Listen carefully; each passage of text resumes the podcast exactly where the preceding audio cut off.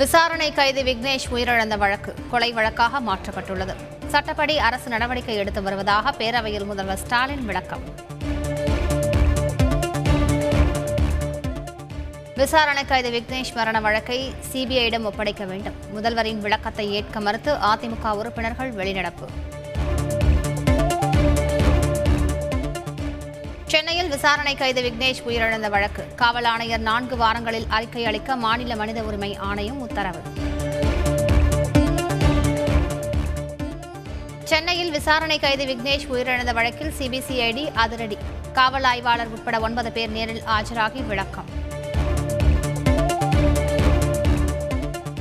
கல்வி நிலையங்களில் கட்டாய மதமாற்றத்தை தடை செய்யக்கோரிய மனு விசாரணைக்கு ஏற்பு. தமிழக அரசு பதில் மனு தாக்கல் செய்ய சென்னை உயர்நீதிமன்றம் உத்தரவு. பாப்புலர் பிராண்ட் ஆஃப் இந்தியா இயக்கம் மிகவும் ஆபத்தான இயக்கம் என ஆளுநர் ஆர் என் ரவி குற்றச்சாட்டு. தனியார் கல்லூரியில் நடந்த புத்தக வெளியீட்டு விழா நிகழ்ச்சியில் பரபரப்பு பேச்சு.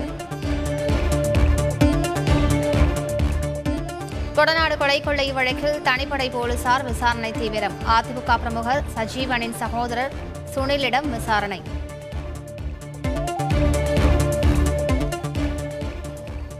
சென்னையில் ஐந்து கோட்டங்களில் உயரழுத்த மின்கம்பிகளை புதைவடங்களாக மாற்றியமைக்கும் பணி செப்டம்பர் மாதம் முடிவடையும். சட்டப்பேரவையில் அமைச்சர் செந்தில் பாலாஜி தகவல்.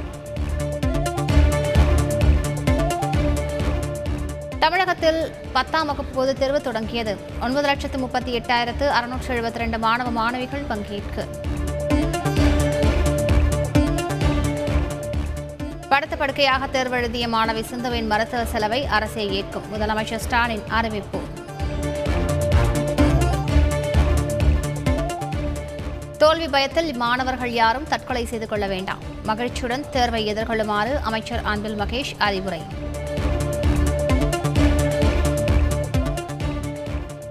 நாகையில் கெட்டுப்போன இருநூற்றி ஐம்பது கிலோ இறைச்சி பறிமுதல். உணவு பாதுகாப்பு அதிகாரிகள் அதிரடி நடவடிக்கை.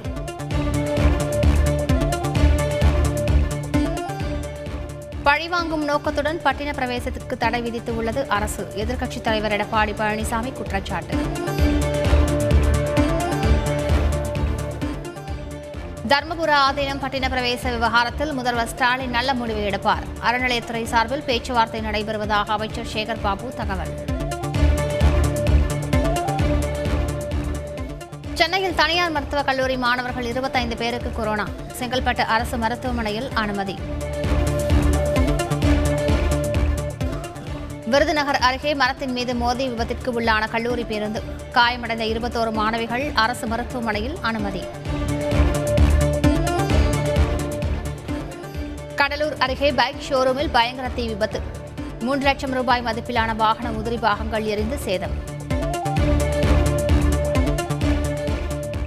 புதுக்கோட்டை அறந்தாங்கியில் பிரியாணி சாப்பிட்ட மேலும் பதிமூன்று பேர் பாதிப்பு. இதுவரை நாற்பது பேர் மருத்துவமனையில் சிகிச்சைக்காக அனுமதி.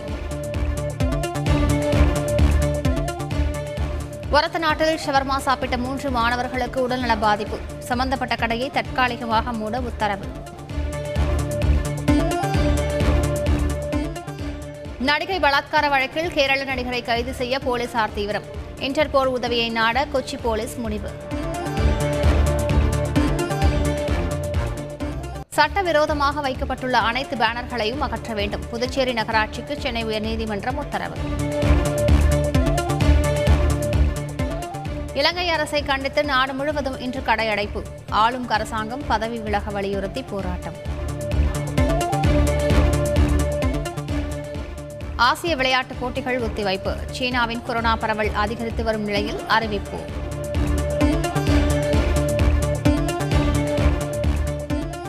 உக்ரைனில் நூற்றுக்கணக்கான மருத்துவமனைகளை அழித்துவிட்டது ரஷ்யா. உக்ரைன் அதிபர் ஜெலன்ஸ்கி குற்றச்சாட்டு.